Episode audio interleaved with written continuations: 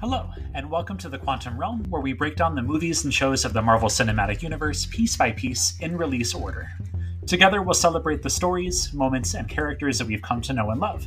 My name is Jacob Devlin, and for this podcast, I will be your watcher, your guide through these vast new realities.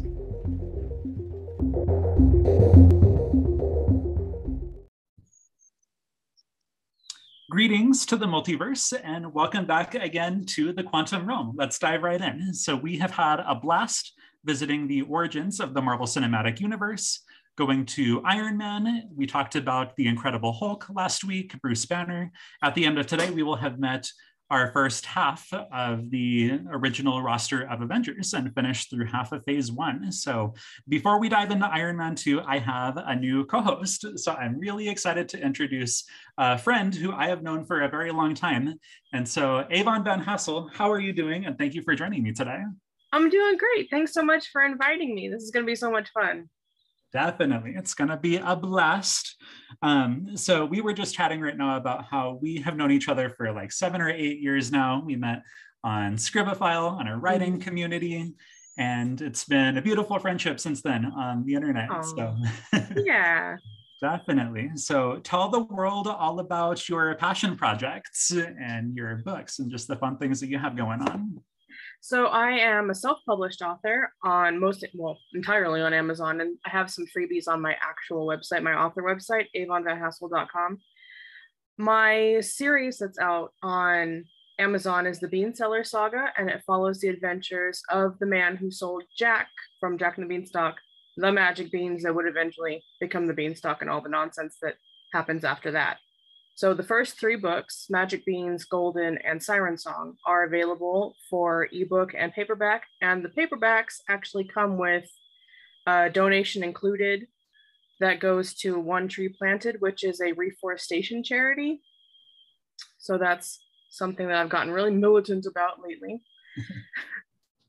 uh, I also host a podcast with my best friend. It's called My Favorite Redhead, and it is a viewing sort of thing about I Love Lucy, where we go through every episode of the show in order, and basically she explains the whole show, and then we have a little discussion about the impact from writing and culture and all of that. So those are the two main things that I'm doing right now out there.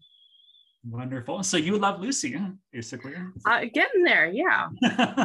I'm the noob. She's the she's the expert and she's introducing me to everything. So that's awesome. And I got to tell y'all, I love Avon's book series. She's written so much fun things. If you love fairy tales, twisted fairy tales, it's a very immersive world. It takes you through kind of the history and you know, it feels very timely. You can kind of feel yourself in that time period. So oh, thank you so much. Of course, definitely. Um, so, on that note, do you have a favorite Lucille Ball quote? I actually one of my favorite episodes, one of my favorite quotes from the show, um, kind of I feel like encapsulates the spirit of at least the first season. There's one episode where Lucy's doing something quite normal for once, and Ethel comes in with a plan for shenanigans, and she lays it out. And Lucy says, "Who do you think you are, me?" That's awesome. she's very self-aware. Yeah so i found one that i thought was very fitting for this whole journey that we're doing. So i don't know the context of it. Maybe you've seen it mentioned at some point but she said it's a hell of a start being able to recognize what makes you happy. And oh, yeah. so wholesome and heartwarming. Yeah Definitely. All right. Um, so today we are diving into the third movie of the Marvel Cinematic Universe. We get to revisit Tony Stark.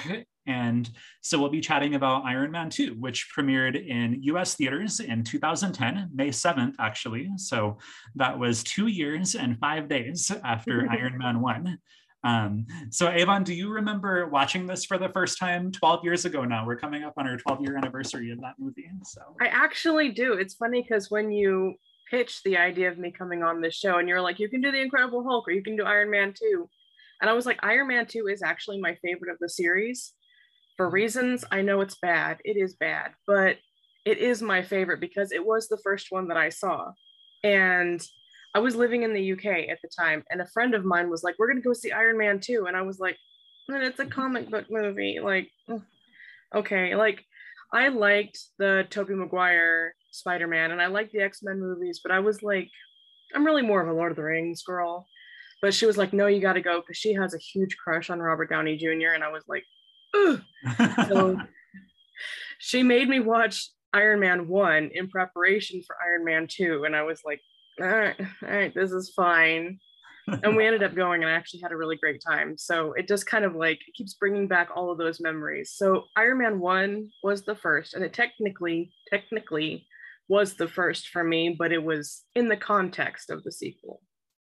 That's awesome. Yeah, I um, I have interesting memories of watching this one for the first time because I had seen Iron Man one in the theater. I saw Incredible Hulk in the theater, and then when this one came out, I was in college wrapping up my freshman year, and I, for some reason, didn't go see this one in the theater. So this is one mm. of hmm. four MCU movies that I didn't actually see in theater. So Iron oh, Man 2 and 3, and then Thor 1 and 2. I never watched in the theater. Um, and so a funny thing happened where at the end of the summer, around August or September, there was this welcome back sort of event at the University of Arizona, and they screened Iron Man 2 on the University Mall. So this big screen, you know, stretch of grass, and they had this um, blow up projector screen and they they showed Iron Man 2 and that was when I went to watch it for the first time but I I remember the experience of watching the movie more than I remember the movie itself like when I came yeah. back and we watched it I remember it was like watching a whole different thing for me because yeah um I kind of had a similar thing with Thor because I didn't get to see it in theaters and the first place I saw it was actually on a plane Mm-hmm. and the the screen was so bad i was like this is just a black screen I'm just hearing accents. I have no idea what's going on.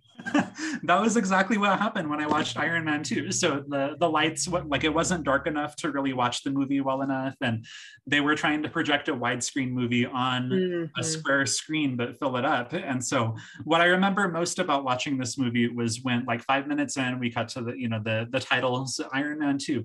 But I remember that going up and I vividly remember the guy behind me going wrong man they cut off so much of the science so, that's funny yeah so that's the thing that i remember best about watching iron man 2 and I, I, feel like i must have given it another try at some point but i just remembered absolutely nothing about it until i watched it about a week ago and so it was fun yeah. to kind of see it for the first time almost so. this one and the first avengers movie are probably the ones i've seen the most and not just over the last week just like generally uh-huh. just because well, I did some illegal things to rewatch The Avengers. Let's just put it that way. But I won't tell anyone. awesome. Yeah. So um, so it's been about 12 years now. Um, at the time, this one had a 72% on Rotten Tomatoes, so it didn't do quite as well as Iron Man 1, but, but you really enjoyed it. Was it mostly just because of like the memory, like getting this one kind of being your intro or? Partially, I also kind of feel like these first few movies, I can't say anything about the Hulk because I haven't seen it and I kind of forgot that it happened because at the time they said there was a new Hulk movie out and I was like, wasn't there just one like three years ago? I thought they were the same one. I thought it was the Eric Bana one, and mm-hmm. I was so confused later yeah. on in the series. I was like, who are all these Hulks? What's going on? Anyway, doesn't matter.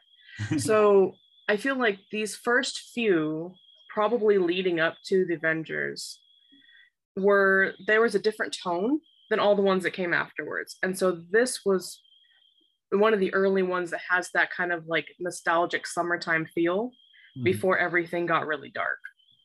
So I think that's partially why, because I, I just restarted rewatching Iron Man 3 just now while I was getting ready for this. And I was like, yeah, there's a whole different tone. It's still an Iron Man movie, but it's just, it's not as fun. Mm-hmm. Yeah, that's an interesting point. Yeah, there is a totally different tone to all of these phase one movies. And if you watch these now after everything that we have uh, mm-hmm. uh, since you know phase three and four started it, it's a totally different experience now um, but it'll be fun revisiting this and talking about kind of the evolution of tony stark and what happens in this movie so Um, so let's go ahead and dive in then. Um, and so I did a three act analysis again. We both rewatched the movie twice, which I'm really excited about.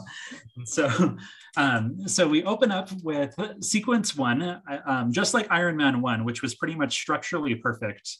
Um, this movie opens up where you get a lot of really great information in 15 minutes.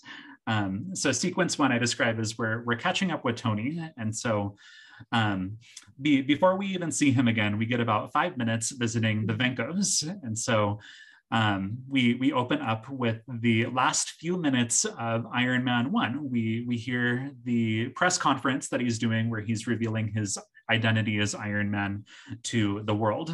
We cut to Moscow, Russia, where a dying man is watching this reveal on live TV. And so we're picking up immediately at the end of Iron Man 1. Um, and his son Ivan comes in and tells him that should be you up there. And so we kind of get a glimpse of these two before Anton passes away. Um, so what did you think about this introduction to the Vankos? I loved it. I, I love a foil, first of all. He's got a very Fortinbras kind of field in that he's he was who Tony Stark should have been. And that's another reason why I really love this one is because in the first movie, because it's the beginning, there's really not much for Tony to push against. Whereas this one really sets up that, oh, there's a contender to Iron Man. Mm-hmm. So we don't know who Ivan and Anton Vanko are yet, but I do love that kind of like, you know, the the prince who could have been kind of in a totally different environment and but i mean you can already see the seeds of what's going to happen. And also i love the press conference so i don't hate revisiting it. Definitely yeah. And i love how you describe the, this prince that could have been. I think that's mm-hmm. a beautiful way of putting it. And just so much intrigue behind this line that should have been you. It just makes yeah. you know what's going on with that. And so yeah. Um, and then so we get the sequence of Ivan unfolding a Stark schematic and the sequence of him hammering away with this cool little helper bird in his apartment. I want to know that um, bird's name. I don't think we ever learned the name, huh? And it's terrible. It's such an important character to his, like his back. Well, not his backstory, but like his other life besides just what's on the screen. This like, we can't give him a name. Right? he's obsessed. You get the plot line, but not name.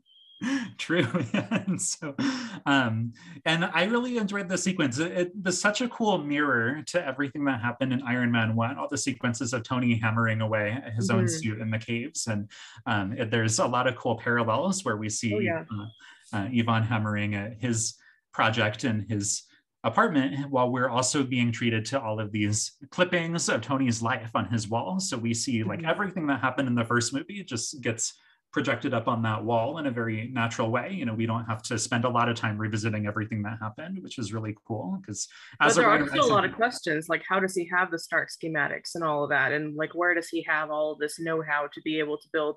You know, like you guys were talking about in uh, the Iron Man one. You know, Tony Stark built this in a cave with a box of scraps. Mm-hmm. Like. Mm-hmm. What what is what does Ivan have and why? Why does he have all of that knowledge and material? Exactly yeah so so that's a good point to bring up too um, and so we we see him tinkering away and that's what cuts to our title credits and we pick up six months later with tony stark in his iron man suit landing in a crowded stadium in Flushing, New York for his Stark Expo. Mm-hmm. And he's just living the life, basking in fame. He has these cheerleaders and he is drinking it up. He is so happy about what's going on in his life now. And so he gets up and he boasts about how the world has seen its longest period of uninterrupted world peace ever since he revealed himself as Iron Man. And makes this point to, to say that it's not about him, it's not about the people in the audience, it's not about us, it's about leaving a legacy for future generations. And so that really sets up a really strong theme in the movie where um, legacy just keeps on enduring. And I think mm-hmm. in Tony's overall MCU arc, where he's going to go from here, there's this really strong emphasis on his legacy. And so, um, so I really think that was a really important moment for him. Um, and so he's enjoying his expo. He treats the audience to a montage and uh, you know some information on his father, a message that his father had left for them on um, the 74 Expo. And he goes backstage, and a little device mysteriously tells him that he's at 19% blood toxicity. And so we know right away that there's something wrong. You have a ticking clock. A ticking clock. Yeah, I think that's. I always love when a movie can work that in. It makes it mm-hmm. feel, you know, it picks up the pace when you know that yeah. there's that clock ticking. So, um, and then a little bit after that, as the expo is wrapping up, we get our Stan Lee cameo. I always have to mm-hmm. point, point, those out. He's Larry King this time. And I had to rewind and like pause and like, was that Larry King or was that Stan Right, Lee? right. yeah. So uh, so a very fun cameo from from Stan Lee coming back. First he was Hugh Hefner, and then he becomes Larry King in this movie. Yeah. So, um, Tony is then summoned to appear before the Senate. And this is just a very memorable scene now that I've had the chance to, you know, sit down and pay attention to the movie. Um, I, I, love I have a much scene. broader like appreciation of C-SPAN since the Trump era than I ever did before. So like rewatching, I actually quite enjoyed this. Yeah. This kind of reminded me of like the hearings that we had back in 2021 and all of that. Oh my goodness, right? yeah so so very fun court scene where essentially the government wants tony to turn over the iron man suit and put it in their control um, so we get an introduction to senator stern who um, will, will end up coming back for another movie he's going to be in captain america um, the the winter soldier and so uh, he's kind of the one of the antagonists of this movie he's uh, asking Tony to turn over the suit, trying to make a case for why it doesn't belong to him. It should be in the government's hands. And Tony's just not having it. He's working the crowd and he's being the cool guy, and everyone's just, you know, getting a big kick out of it. So, um, and we get. And that's when we meet Justin Hammer too. That's when we, we meet Justin Hammer. Yeah. So, um, really He's interesting. another foil yeah, another foil for Tony. Um, so he's supposed to be our weapons expert in the room.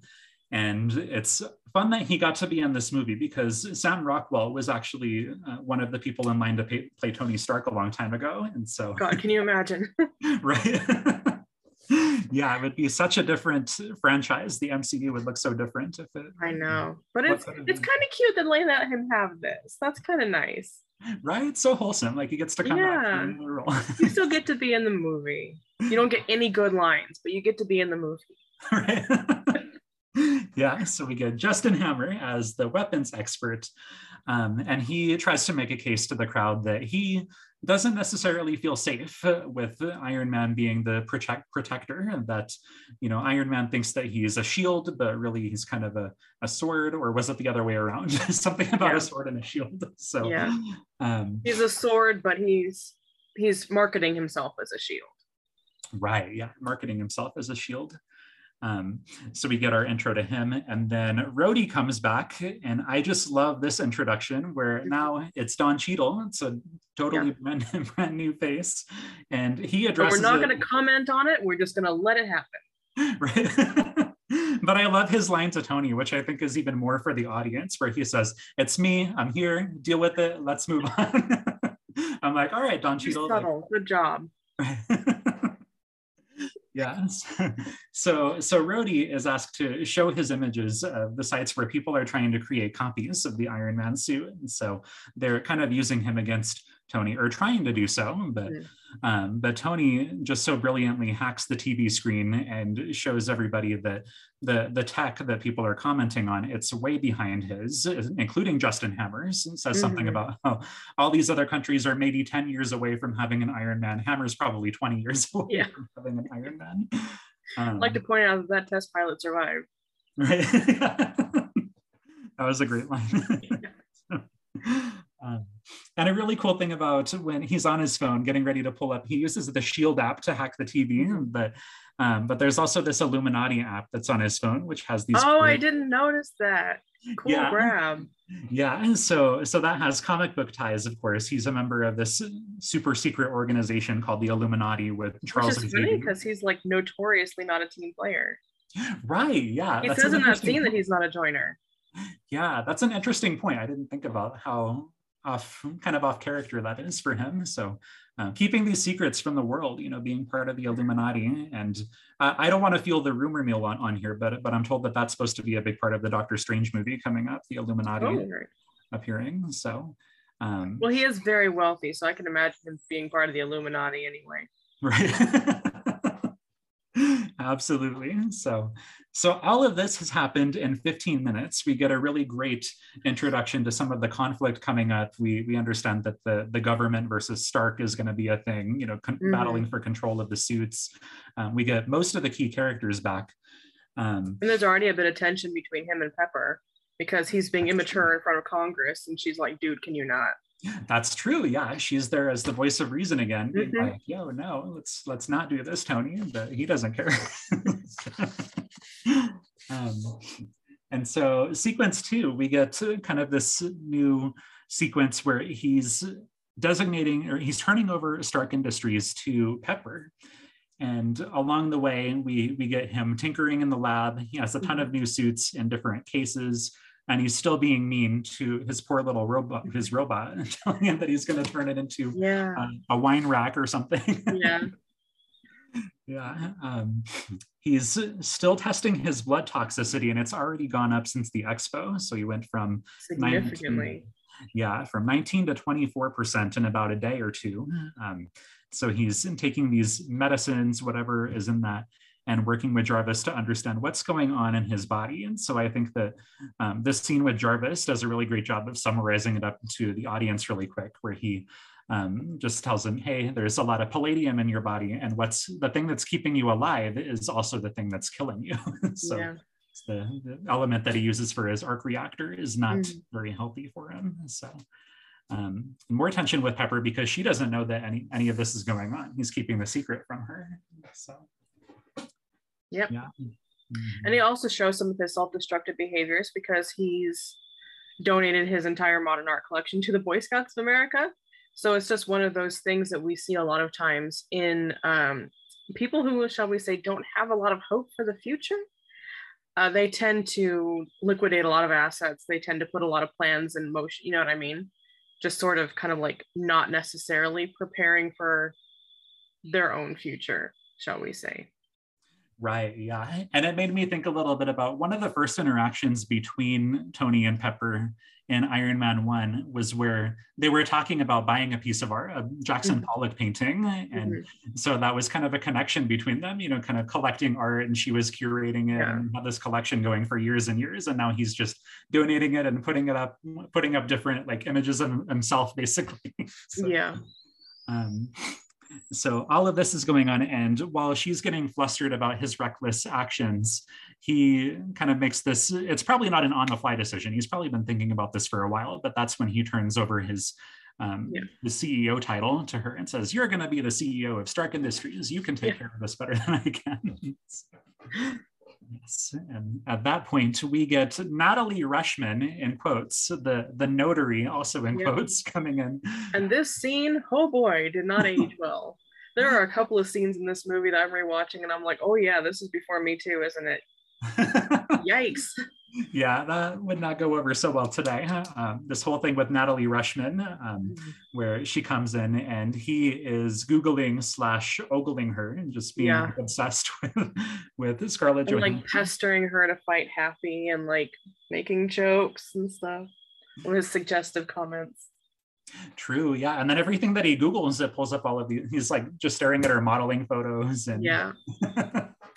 and so um but she will become very important, not just in this movie, but in the overall MCU. So our first intro to Natalie Rushman, I think that's one of the most important parts of, of sequence two. Uh, but I just love where she she totally kicks Happy's butt where yeah. she gets in the ring and and he thinks that he's gonna like teach her a lesson, and she's like, yep. nope. And she just floors Good him. little bit of foreshadowing there. Definitely. so um, at that point, they they cut to this big scene in Monaco, and I'm still not entirely clear why they end up going to Monaco and why everybody's there, but um, but they're all going to Monaco together, and we just there are a lot of things that just kind of they just did. so, right? They're like, don't question it. They just they got to blow that budget somehow, so we're going to Monaco. Going to Monaco, yeah. So there's a big party there, and pretty much everybody is there. So Natalie Rushman, in quotes, comes back, and she's um, seems like she's taking a role in Stark Industries, kind of organizing part of his itinerary, working with Pepper, um, trying to get them a, a, nice table to eat dinner at at 9:30. and He's going to show up at 11. Mm-hmm. Uh, Fashionably late. Right. Um, Justin Hammer is there. Christine Everhart from Iron Man 1 is there. And there's Elon Musk is there. That also didn't age well. Oh, no, no. um, so, so everybody's there and his blood toxicity is going up even more. Um, it's almost, it's more than doubled, 53% when he goes and looks in the mirror and checks his toxicity again. And um, so he decides to be totally reckless and do the race cars. And he he just has a race car there for him already and that has his name on it. And of course. Of course. And he's gonna get on the track. You gotta, you gotta sponsor a car at the Grand Prix. Very true. So so he decides he's gonna do the race cars. And true to any good third sequence to wrap up act one, it's this really memorable um, set piece where we mm-hmm. get Ivan back and he knows everything about Tony. So he knows that Tony's going to be out on the track and he just straight up walks out onto the track in, in a suit powered by his new arc reactor. And he just starts whipping cars in half and causing mayhem. And so, um, what, what did you think of, of, this whole scene when Ivan comes up and I I remember in the theaters I was like how how blue am I because I I'm a blue lady. I remember being very impressed by the graphics and all all of that. Just like when the back of his shirt like catches fire because of the arc reactor that he's got in his little whippy things. I thought that was like, whoa, how are we gonna get out of this? I was yeah, I was very impressed. Oh yeah. so so what a those scene. things seem so impractical though. How do you not catch your own ankle? Oh my gosh, yeah, that's a good point.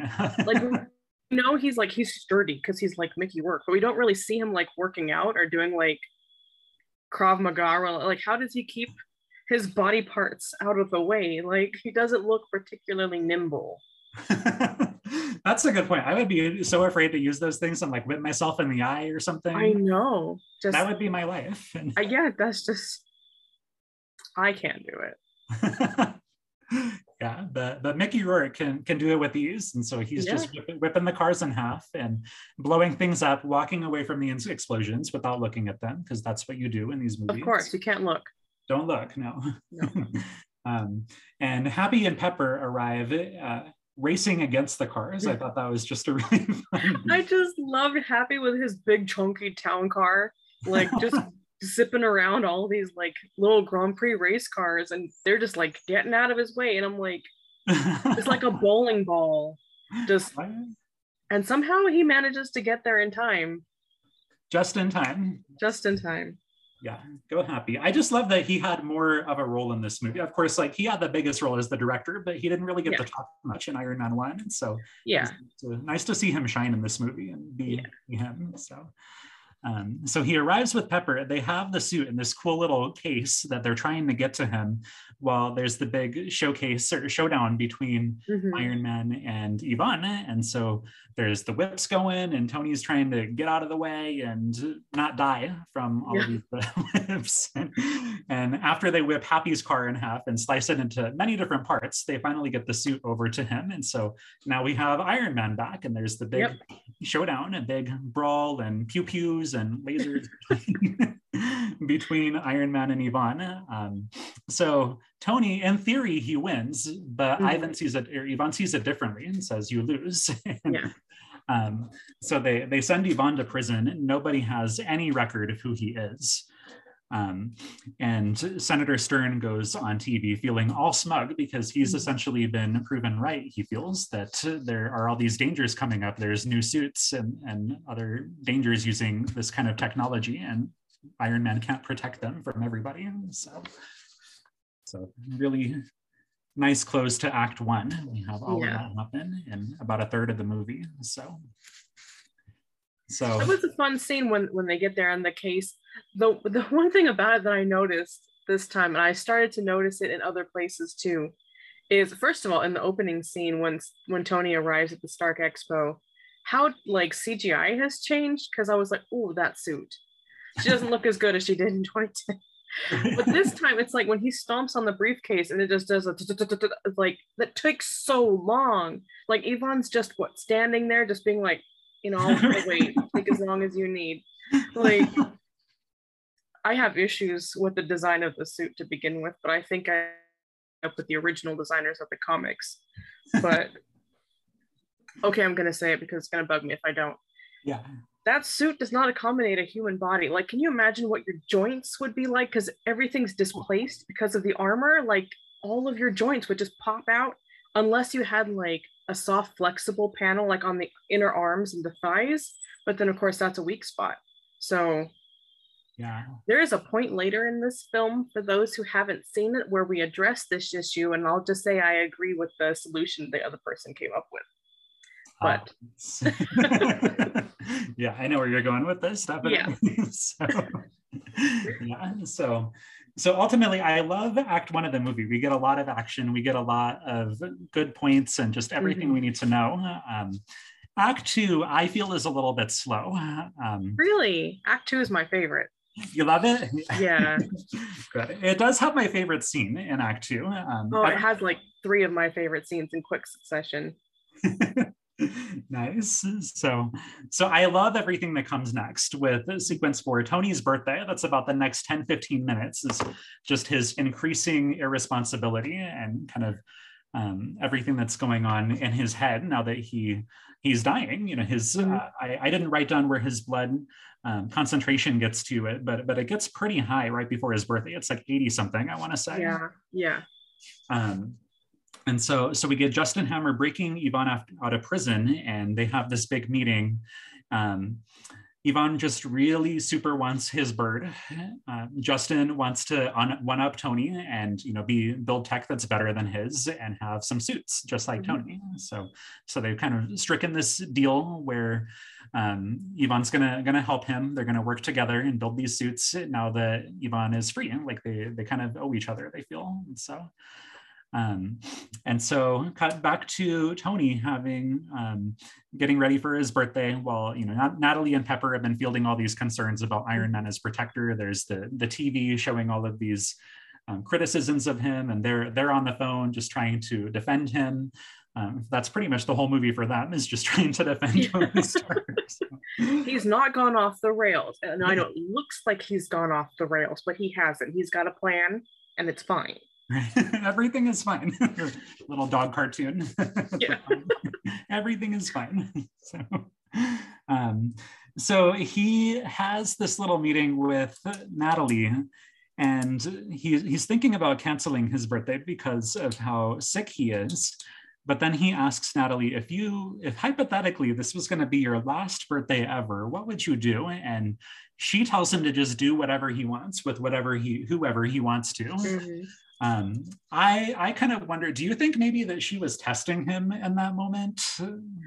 Ah, it's so hard to say because on the one hand, you know, knowing what we know now about Natalie, um, maybe, but on the other hand, like she's so hypersexualized up to this point that it's like I can't help but wonder if she's just like just being flirty because they haven't given the reveal yet and I I don't feel like they've set up the reveal. I feel like they wanted it to be a shock.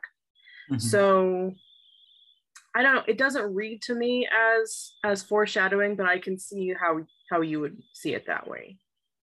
Yeah, so that's a good point. She's very hard to read uh, throughout this movie, and um, the and Tony keeps on talking about like I can't get a read on you. Mhm. You're this way and you're this way, and, um, and so I, I kind of have this theory that she was testing him based on something that happens at the end of the movie, but Yeah. Um, but it could I could also see your point where maybe she's just being flirty, like do what you want with who you want. You know? And so- Yeah. And so so he takes this as his cue to get super super drunk at his Yeah. birthday. I don't think that's what she meant. Regardless of what she meant, I don't think that was it. I don't think that was it either. um, but but Tony's gonna do what he wants, and so he gets super drunk, makes a total fool out of himself in front of everybody, has a huge crowd here. And Rhodey is just so mad because he just vouched for him on the phone with the, the government, says like, yo, Tony's responsible and he's gonna be ready for you know defense and Yeah. um, We've got him under control. but this just in, he is not under control. He's super drunk, and um, so Rhodes is Firing guns. Firing guns. Yeah, Yeah. blowing up the the bottles and all those Watermelon. things. watermelon. Um, so Rhodes is so mad and goes and confronts him. And so, deeming him unworthy of wearing the armor, he gets in a suit of his own. And the two have a big old brawl in Tony's house and break like absolutely. Everything, and they break everything. And this is my favorite scene of the movie. I love uh, a big brawl between two friends that feels like it has real like consequences yeah. which is funny because i'm not the kind of person who would ever fight with my friends but i love seeing it on, on a movie like yeah fight fight fight. Yeah i think that's why i like civil war so much. Could be could be. I do like this one though because it does mirror the fight with Vanko because it's a point I was going to make later, but I'll make it now. Why not? At the beginning of the Stark Expo, I feel like that that moment is like the high point of Tony's life because at that point he has found his purpose because in Iron Man 1 he's just come back from also being self-destructive for a large period as rich kids often are and he's kind of like reevaluating and re uh, figuring out his position within Stark Enterprises. So he's got that locked down and he's Iron Man. There's like there's no one standing in his way as far as he knows at this point in the canon. He is the only superhero in the world. Mm-hmm. So that's the high point. And then when he's in Monaco, then he bumps up against Vanko and now mm-hmm. there's a real threat. There's an actual real threat. Mm-hmm. And now bumping up against Rhodey, there's another real threat because Rhodey is not just his best friend and knows how to power the suits but he's in the military. So mm. Tony has an enemy, and now one of his greatest allies is also an enemy. So he went very quickly from being completely unrivaled to all of a sudden having two rivals. So, yeah. and Rhodey does kind of represent the military in that they were kind of off his back before, but now they have his suit. So, mm-hmm. I did like there's kind of a, um, my words aren't coming to me today but there is that kind of emotional depth of fighting with Rhodey is like God, not you, like of anybody, not you. Like I've already got all this other stuff that I'm dealing with, but now I got to deal with my best friend too. Right. Yeah. It makes it so deeply personal. Um, yeah. And, and I think that's what I, I like this. I like the I really like this movie. Um, even though Act Two feels slow to me, I really like just how we get this really deep dive into Tony's psyche, and that's what I really like about this. Um, it is slow, but that's the part I like. Like I can't I can't stand chase scenes, and fight scenes have to be done a certain like anything that's supposed to be high octane and have you on the edge of your seat. I'm just like, ugh, whatever. Get back to the dialogue. So, Give me the drama. I know. I want the like backstory info dump. That's what I want. I want the training montage. I did I don't care about the rest of this. Yeah. Definitely. And so at the end of this sequence, Rhodes takes the suit to the military. And so that's kind of where everything comes to a head with that conflict. The, the military just has the suit now. And so there's yep. some consequences for that. Um, and so the next 15 to 20 minutes or so are where Tony just needs to get his act together because he's kind of at his rock bottom. And mm-hmm. the next time we see him, he's inside of his giant donut, and Nick Fury comes back to yell at him. and I love this scene. Please exit the donut. yep. Randy's Donuts, LA landmark. nice. I didn't there know. There are a lot of LA jokes in this movie. I didn't know it was a real place. That's awesome. It is famous. Actually, my, the town I live in just got our first Randy's, and they actually have this big inflatable donut that's been there for like months. My mom and I took a picture with it because we're lame. But I want to go get a picture with it now. it's very good. If you're ever in LA, Randy's Donuts, very good. Oh, that's amazing. So, um, so, so I, I, can forgive this a little bit more because the whole time I keep I kept thinking like why isn't he having a cheeseburger? Like that is just kind of one of his like things but but I'll forgive the donut now like knowing it's a um so he has this big heart to heart with Nick Fury. They sit him down in the in the donut shop, and Natalie comes back for the reveal that she is actually Natasha Romanoff, and she works for Fury and Shield. So even though Tony tries to like fire her, then she's like, "That's not your call. You don't get to make mm-hmm. that decision." So yeah. she's not going to take any crap. I love that. So nope. um, and so Fury's just giving him this lecture and says, like, you need to get your act together because I have bigger problems than you in the Southwest region to deal with. So foreshadowing for the next entire, entire, next movie that'll come up. So and the um, post-credit scene. Very true. Yeah. Mm-hmm. So the post credit scene is going to give us that too. And so, um, so he gives Tony this serum that's going to take the edge off of his illness, seeing just kind of how bad, badly messed up his neck looks. Like his neck has been kind of the picture of his illness. Um, it's not going to cure him, but it is going to help him out a little bit, buy him, buy him some time, I suppose. Um, and in the meantime, we get this tension building between Ivan and Justin Hammer. So mm-hmm. Ivan's been building him drones. Justin wants suits that people can get inside. And so they have this conflict of ideologies, which I love. mm-hmm. yeah, so Ivan, drones better. Drones better. People have people make mistakes. People, people make problem. Yeah. people also people problem. have joints that can get pulled out. Drone better drone better. so, so they're fighting over this.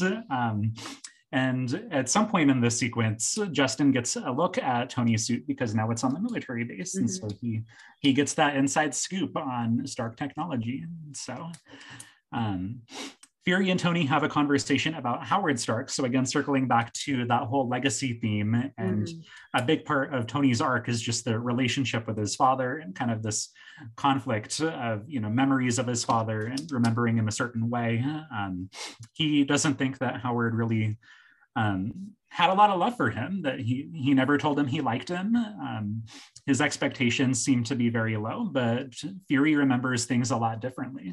That yeah Howard was the founder of Shield and said that Tony could was going to be a big part of you know projecting or advancing us to the future. So um, so that was a really important thing to remember. Yeah. And we get a little bit, bit, bit of legacy related to the Vankos too. I think this is where we find out that uh, kind of what happened with Anton Vanko and why he was such a big deal, that he used to work with Howard Stark and at some point, um, Howard had him deported because he was basically giving plans to, to other countries. Yeah. So, so that's what happened with Anton and kind of why Ivan is so mad because after that, Anton just drank himself to death. It's like, yeah. basically. So um, I love the return of Phil Coulson. We get Coulson back from Iron yes. Man. so such a great character. Um, Everything I've seen him in, he's a G-man. He just has, he just has G-man face, I guess. I love that. Yeah. so, so, so he's supposed to use any means necessary to keep Tony from leaving. What does he tell him? Like, if I, I'll just go watch. I'll tase you and watch you drool into the carpet while I watch Super Nanny, something like that. A lot of dated jokes in this one too. I'm like Super Nanny. When was that? Yeah, remember Super Nanny?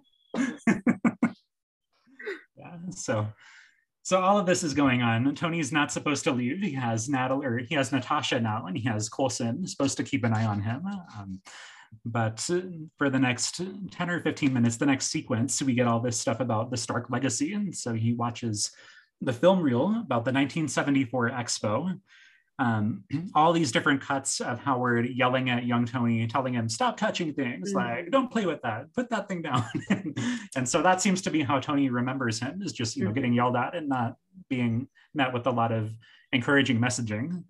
Um, but at the end of the reel, he he gets this encouraging message like, Tony, you don't know this, but I built all of this for you. And you're the future. You're my greatest creation. Can't ever. spare you a nice word, but I built all of this for you. so, so this city of the future uh, model that he built, um, and um, Tony, or yeah, Tony goes to visit Pepper. She's increasingly frazzled by CEO responsibilities, trying to control the public perception of, of him. It's spilling onto her. I think the Bill O'Reilly's on TV yeah, being yeah. like, hey, like, why is she qualified to run this company? And just not being a nice person. Um, There's a shock. Right. so so, so Tony decides he's going to go and bring her strawberries. that's going to be his apology for her, or non-apology. And, mm. and it turns out that she is allergic to those. That's the connection that he didn't quite remember. He knew there was a connection. He's trying. He's trying. Yeah, yeah, that's wholesome. So, um, and at the end of this, he takes home the model of the expo, the, the city of the future is um, in that office. And so he brings it home, hauls it back in his car. And I love when Coulson finds him there and was like, hey, like, why are you here? And Tony's like, dude, I left like three years ago. Yeah. but it's currently not a big deal. Apparently, Coulson doesn't care anymore because there are bigger things going on in the Southwest region. In the Southwest region, back in New Mexico. so, Land of enchantment. Yes. um, so using this expo model, um, Tony is able to eventually synthesize a new element for his core, which I, you know, power to him for figuring this out. It's, it's it seems like a very convoluted thing, but um, this was actually my favorite scene. Well, you like this one? The actually the bit between um when wait where am I in my notes? Um, the the Howard Stark like home movie section when like Fury comes over and he's explaining the backstory. That all the way up until about here um is my is my favorite bit because first of all like i said i i love a backstory info dump but i'm a history major what am i supposed to do but i also love that in in d&d terminology he is a combat based superhero but all of that ability comes from the fact that he's actually an intelligence based character so i love that his his strategy, his strength comes from science and technology and physics and all of that. So watching him puzzle these things out is really fascinating. It's really fun to watch, especially with all the tech, with the the um, manipulable um, diagrams and all that stuff, and being being able to figure out what of the expo is the important bits, and the fact that it's an atom and not something else. And then when he rebuilds the his lab to synthesize this new thing. That whole watching him figure that out is to me that's the crux of who his character is. That's a beautiful analysis. Yeah, that, that was so fun to watch. You know, he's yeah, um, yeah, he's a genius, and we, yeah. we, get to see him tinker with all these things, and um, it doesn't necessarily come easy to him. He says at the end, like that was easy, but you know, we yeah. kind of puzzle it out. So um, it was easy, but you look a mess right? just broke a bunch of stuff along the way. Yeah. yeah. So he builds his new element, and this is the one that he's going to put in his core, and it's going to heal him. It's just going to be okay, problem solved. Like that whole part of the conflict is gone. So, um, in the meantime, the tension between Hammer and Vanko finally snaps, and they, you know, there's drama with the bird again. and, mm-hmm. um, and Hammer leaves to go do his expo. Like he's ready to go and unveil like everything that he's got going on now. Now that he's had access to Tony's suit and he's had this work from um, from and so he's going to go do his expo. Um, and so Vanko calls Tony and basically challenges him, and and we're getting ready for Act Three at that point. So yeah. So again, Act Two is it's slow, but but I agree with you. There's a lot of just really good um, like character stuff. There's a lot of meat in there there's a lot of meat. Yeah. Yeah i think that this is probably one of the reasons why it wasn't rated so highly because a lot of people don't like that as much as they like the combat. They're wrong. Yeah. I agree. I i really like this one so. Um so act three this is just the the big you know showdown the big brawls that happen. So uh, Iron Man comes back versus Hammer and Vanko. All these conflicts are going to come to a head. So so we go to Justin Hammer's big expo happening where he unveils his new drones for every branch of the military. So he has a little bit of everything. He has the new drones that Ivan's been assembling, and he has Rhodes in the new War Machine outfit. Did you notice that Tony actually named War Machine? Yeah, that's true. Yeah, Tony names him. Yeah. yeah. So so we get our intro to, to War Machine, and Iron Man crashes the expo and warns Rhodes that something bad is going to happen. They have to evacuate the, the expo. Um, so it turns out that Vanko has hacked this War Machine suit that Rhodes is inside of. It's been rigged along with all of the drones to basically kill Tony Stark. so, mm-hmm. so big showdown, lots, lots of blasts, lots of pew pews and flying around. um, yeah. That goes on for a while. So um, but it's kind of fun when we get to him saving the kid in the Iron Man mask, who feels so confident about, you know, kind of yeah. blasting the drone. I'm gonna get him. right. so, um, so Tony ends up saving that kid, and we are told now that this is young Peter Parker. Oh, Yeah, so so I love that. Even though that probably wasn't the plan back in the day, it's cool. We accept it now. Um, Yeah, and, and I love that. I love that idea. So young Peter Parker enters Yep. the MCU. So, um, uh, meanwhile, Happy and Natasha are going after Vanko at Hammer's site, and so they kick a bunch of butt. Mostly Natasha's kicking the butt. so, um, and when they get another needlessly sexualized scene. right yeah that's very fair um Yeah. yeah, so um happy gets like one person right i think he Yeah. like finally takes out one person he's like yeah i got him I love how he drags Tony in the first fight scene about dirty boxing, but he wins by like ripping this guy's ear off. yeah Like, how is that not dirty happy? How is that allowed? I mean, granted, he's not boxing, but it's also like, doing the thing that made him so mad in the beginning yeah, I didn't even think about that. Yeah, that's hilarious. So so they are going after Vanko. He's gone by the time they finally get to his little headquarters. Um, he's killed the guards that are supposed to be watching over him. Um, which he could have done the whole time. Like, I think it's funny that he just like let them be there for 90% of the movie and then was just like, I don't need these guys. I could have left at any time. right the end um, but natasha um, gets her moment. She she takes the opportunity to reboot Rhodey's suit. So now he's not attacking tony anymore. They can finally fight together now. Yay teamwork. So um, so all the drones show up and they're inside the little globe thing at this point. It's like a little Mhm. park that's inside the globe. Um, all the drones that are still remaining show up and they and Rhodey and Tony get to have their their fight together. And I think this is just a really cool fight scene with them kind of they're, they're just so coordinated in this. Yep. A lot of Uh, quips. Definitely. so um, so big fight there. Um, once they finally knock out all the drones, Vanko comes back in his huge suit, you know, still got his whips going on and it's a little more, more Really fun committed to those whips. Fully committed to the whips. um, but I love how all of that is resol- resolved, where Tony and Rhodes get to they they pull back that move that they made in the in the building that destroyed everything, the Yep. little sunburst that they made, and go, let's do that again. Let's fire at each other. It worked. It worked once. Right. so so they do it again. Vanko's in the middle this time, so it knocks him out. Um, and he tells them again, "You lose." So that's his big big thing. You lose, and so um, so we see Hammer arrested, but then after. We, we see that Tony's lost apparently. All the drones have been rigged to blow up this whole time. And that's what we didn't know. And so the drones go boom. But uh, as long as Tony flies off to rescue Pepper and she's okay, then everything else is Doesn't fine. matter. Yeah. So yeah, I think this is one of my issues with the movie is that like every, everything blows up, but it's just kind of like, okay, we're gonna be on the roof and have this conversation. And Yeah, we're we're fine with all those other people. Although Pepper did say that she was going to stay until the place was cleared, so I think it's kind of assumed that the place has cleared.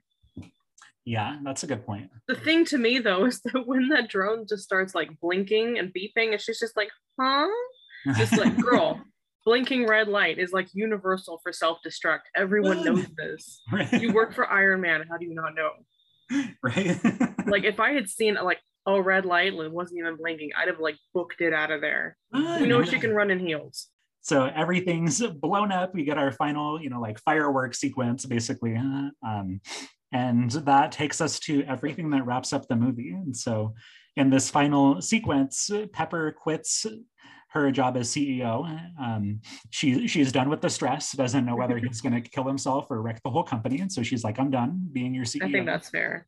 yeah so um and with that there's no weird tension anymore and they can finally just kiss on the roof so finally kiss um rhodes has been watching them and says that they look like two seals fighting over a grape so They kind of do. yeah um He's just so bulky in that suit. yeah and to your point about how the the suit is um you know constricting and Mhm. not, not good for the body there's a part where like his his mask sort of twitches when he gets back on the roof and it Yeah. just it looks like it's going to snap his neck or something and I think it's I think it's the uh, the electronics are like shorting. I think that's why his like the jaw is kind of funny. Mhm. But I mean, you shouldn't you shouldn't be in there. Drone better. right so Um, so all of this has occurred, and Rhodes decides he's going to keep the suit because his car is wrecked. And Mhm. I love how he's like, "It wasn't a question. I'm taking the suit." so, so But if you was- watch with the subtitles, it literally is a question. oh, nice. Because he said, I'm going to take this, okay? Or something like that. And it ends with a question. And then he's like, wasn't a question. And I'm like, it was Rhodey. It was. Literally, it was a question. So, um, but that's supposed to be our little nod that he will be back as War Machine. So Yes. looking forward to more. Will he? Will he? it's always a question with Marvel. So um, then we meet with Nick Fury again. So it turns out that Natasha has been writing up a full report on her observations of Tony. And so this is why I wonder if maybe she was testing him earlier in the movie. Yeah. Be like, will you be reckless if I tell you that you can be reckless? Like, are you gonna do this? And Yeah. so so that Turned Um, out, yes, he was going to be reckless. he was going to be very reckless and so so this makes her report and in the end she writes up yes not recommended for the avengers initiative whatever that means so um, due to all his recklessness his giant ego um, and narcissism he is going to be used as a consultant in the meantime so so that's the the whole thing with with fury he he gets to stay on but as a consultant and so um, really cool tie-ins that came up. So Corey mentioned this in our second episode, um, where the Incredible Hulk, Iron Man 2, and Thor all happen within one week. And so if you Oh, wow. if you see the the screens on you know Fury's little area where um, where they're reviewing the the Shield report, there one of the screens actually shows something about an incident at Culver University, and so that's a nod to everything going on at, in the Incredible Hulk. Oh, so- wow. Yeah. Is he also in the Southwest region? That's not in the Southwest region. That's in Virginia, actually. so Oh. That would have been super funny because, of course, the Hulk is big. that's true. Yeah, big problems. Yeah. Yeah. so, um, but really cool nod to how all of this is kind of happening concurrently. And so Yeah. everything's going on in Virginia, uh, everything that we're about to get in Thor, it's all happening basically at the same time. Um, and Corey actually pointed out to me that there's a little one shot, a Marvel one shot called The Consultant, where we we see how they decide to use Tony Stark, and it kind of makes something at the end of the Incredible Hulk make more sense. Where I feel like I've seen that. have you It sounds seen it? I think. Maybe. Yes. It's like three minutes. Um, Yeah. and so it's Coulson sitting in, you know, a little diner and talking about how the, the council would like the abomination from the Incredible Hulk to be part of the the Avengers. and Yeah. everyone's like, no, we don't want him to be part of the Avengers. Like, how are we gonna, you know, make this how are we going to make this go away? And so they decide to send in the consultant. So Tony's going to go meet with the, the general from the Incredible Hulk because he's just so arrogant and uh, Yeah. annoying that he's going to be the guy who, uh, yeah, th- this will solve all the problems. They don't have to use the abomination anymore. so, um, so really cool tie-ins there. That that made that make a whole lot more sense to me because I had questions about the end of the Incredible Hulk the first time I watched it. So, I love how all of this wraps up where um, Tony's like, you can use me as a consultant, but I have a favor. And so, so they let Senator Stern um, get to present Tony and Rhodes with, with the medals and talk about how he's a national treasure and Mhm. all of that good stuff. And so he's so clearly angry about presenting them with medals because he it shows that they've won, that Senator Stern Mhm. didn't really have a case the whole time. And so I love his little line about how it's funny how annoying a little prick can be when he's like Yeah. stabbing Tony with a little. so, It's his little dig in. right? yeah. So we will see Senator Stern again, and it's going to make a lot more sense why he was just so horrible in this movie, why he was so evil. Um, Oh, he's a senator. yeah, that's another piece of it. That's that's a fair piece for sure. so. Um, then we get our post credits treat where Coulson arrives in New Mexico, the land of enchantment. He gets on his phone and shares that they found it. And Mhm. we cut to Mjolnir. So Thor's hammer is out there. And When I went to go see this in theaters, I was with my friend, but with another friend also. And when that happened, he turned to me and he was like, Thor. And I was like, what? like, what? But he was just like, he was floating all the way back to the apartment. And I was like, what are you talking about? And they're like, they're doing Thor next. And I'm like, was a comic book character? That's Right, how us, new I was. us literary people who I know, like, got- Thor was already a thing. right? Okay.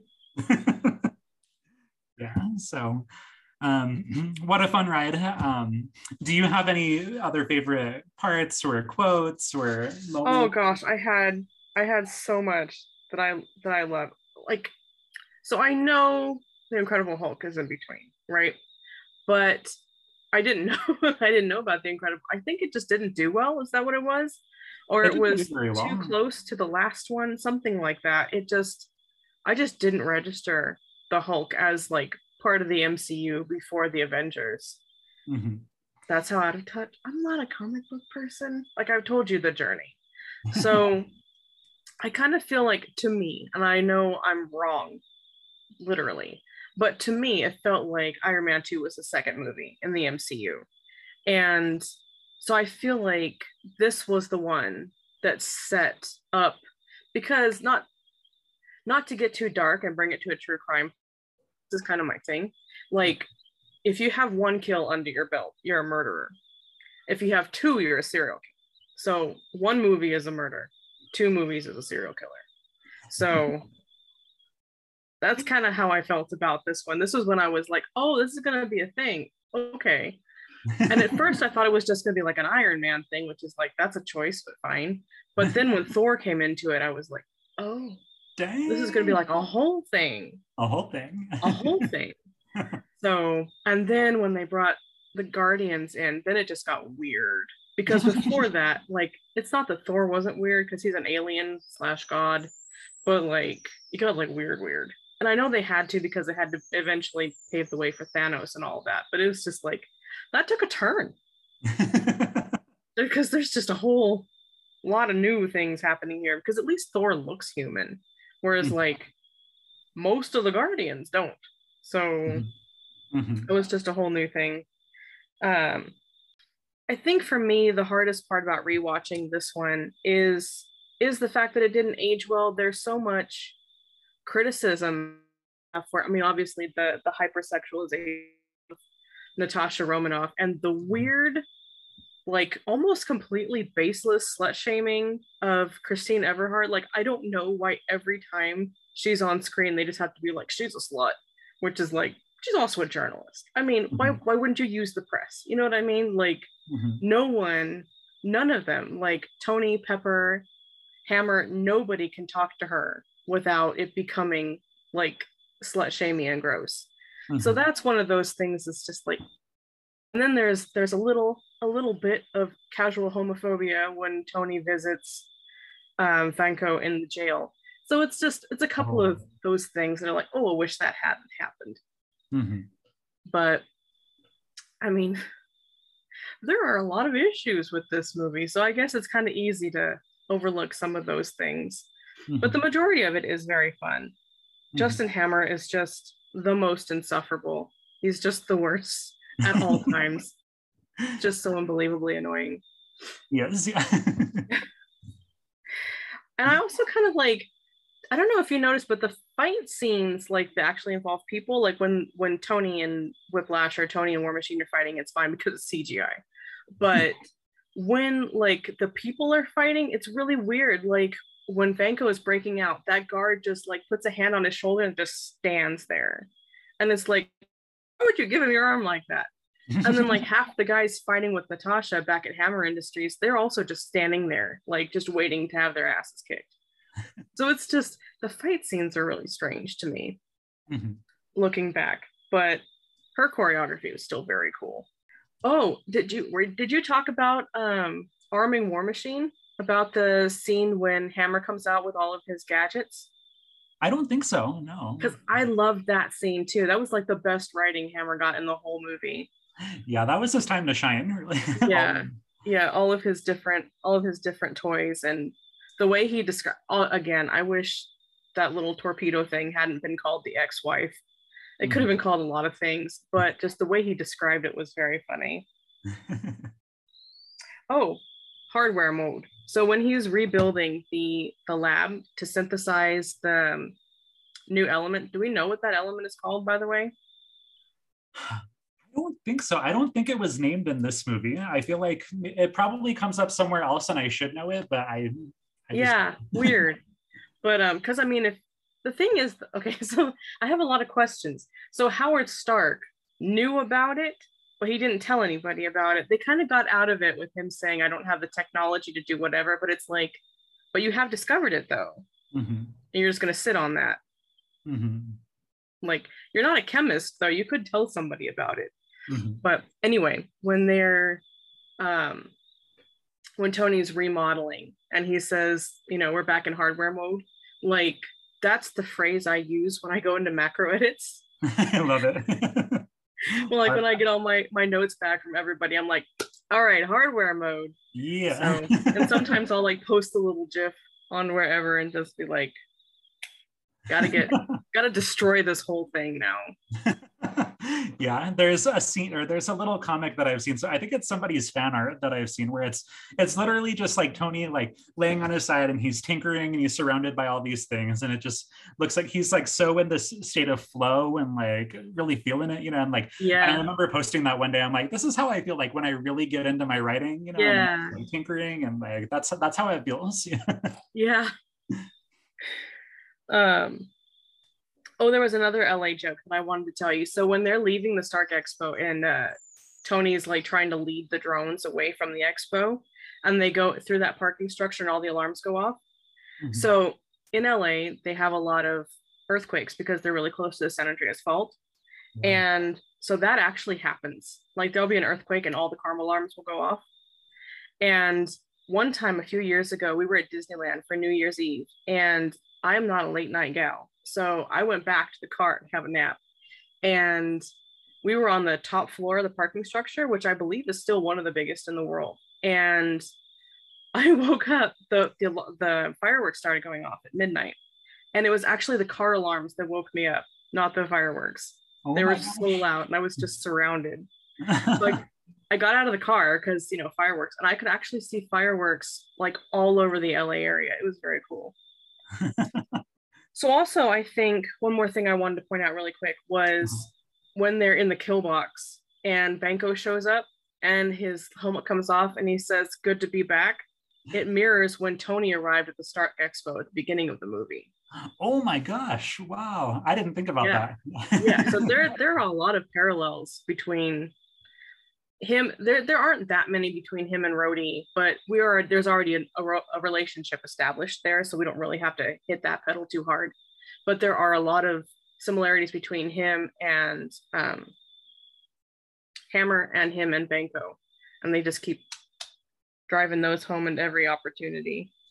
Yeah, that's a good catch. Yeah, that's right. Yeah, so I do think I th- I think this this film is probably I think for me it's probably the most positive of all of them because although actually four wasn't that bad but i think it feels like the most upbeat because at the beginning like i said i think it's like the high point of his life because he's on top of the world but mm-hmm. then by the end of it not only are there other threats but he's beat them mm-hmm. so you know he's still friends with Rhodey. he's got the girls sort of in a weird toxic way and he's got this new job and he's taken out Hammer and Vanko. So again, he kind of feels like he's, yeah, War Machine is out there, but he can reason with Rhodey. Mm-hmm. And he can reason with the government because they've only got one. What are they going to do?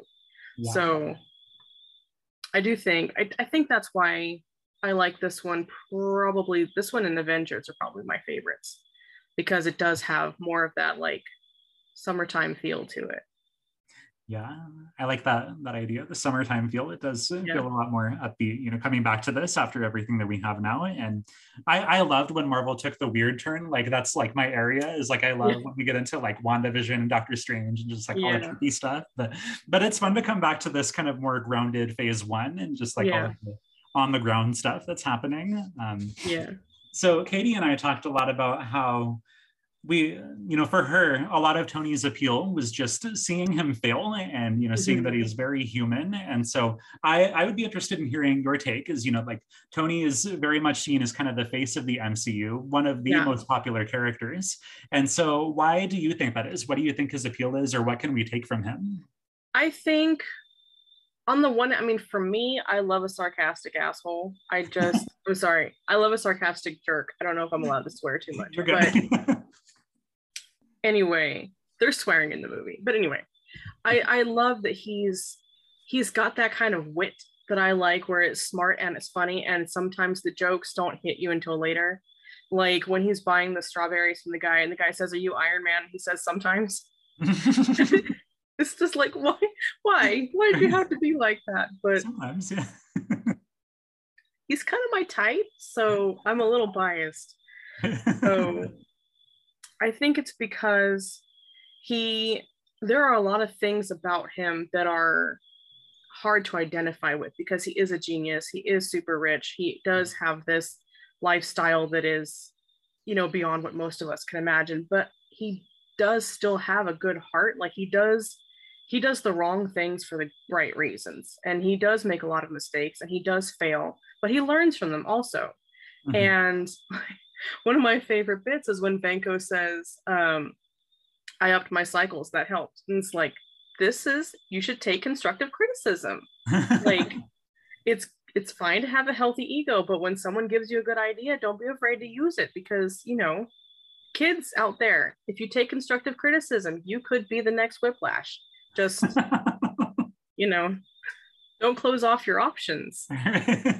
So stay true to your dreams. Yeah so i i do he is kind of like this is going to be a little bit of a tangent, but if you've watched Gravity Falls, one of my favorite things about Bill Cipher is that he's also this kind of larger than life eldritch creature that you can't possibly relate to, but he's beaten time and again because his ego is such that he will basically hand you the tools of his destruction.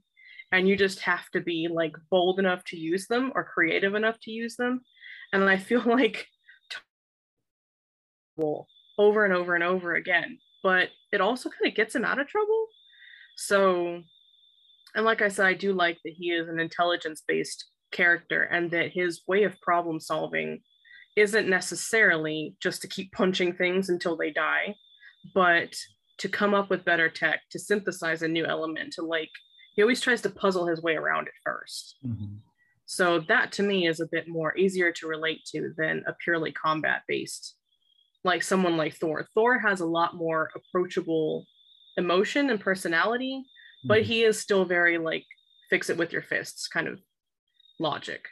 Mm-hmm. So I think to me that's why I like Tony so much is because I like a sense of humor for one thing, but I also like that he's his own worst enemy and he has such a huge ego that he can't really have really strong enemies because they can't screw him up worse than he screws himself. Mostly I just think he's funny.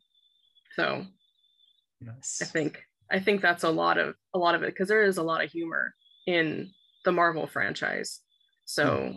and looking at other characters like Star Lord, like he doesn't do a whole lot, but he's quippy. Mm-hmm. Love it. Love all of this. Yeah very good points on the movie and on tony's life. And we'll see many more appearances from tony stark as we keep going through this. Oh yeah. And so um, but avon thank you so much for being my co-host today. Do you have thank you so any, much for inviting me. Of course. Do you have any other closing thoughts or anything else you want the listeners to know? Um just um go listen to my favorite redhead it's really funny. awesome. I want to thank Avon Van Hassel for being real about the dated and sometimes problematic elements of Iron Man 2.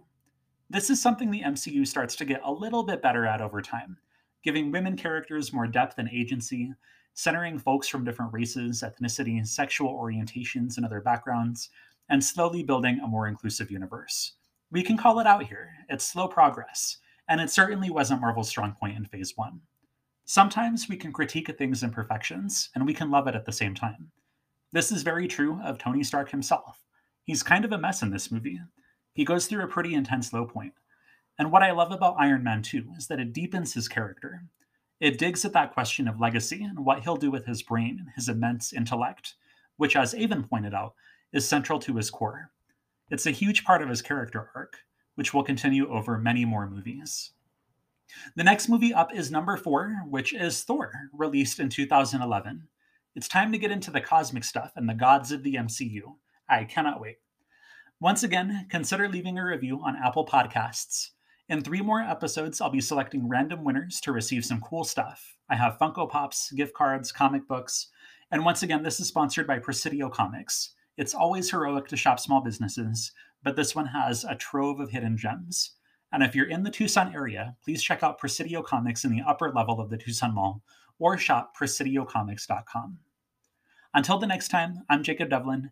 Go recharge your batteries, watch Thor, and we'll see you again soon.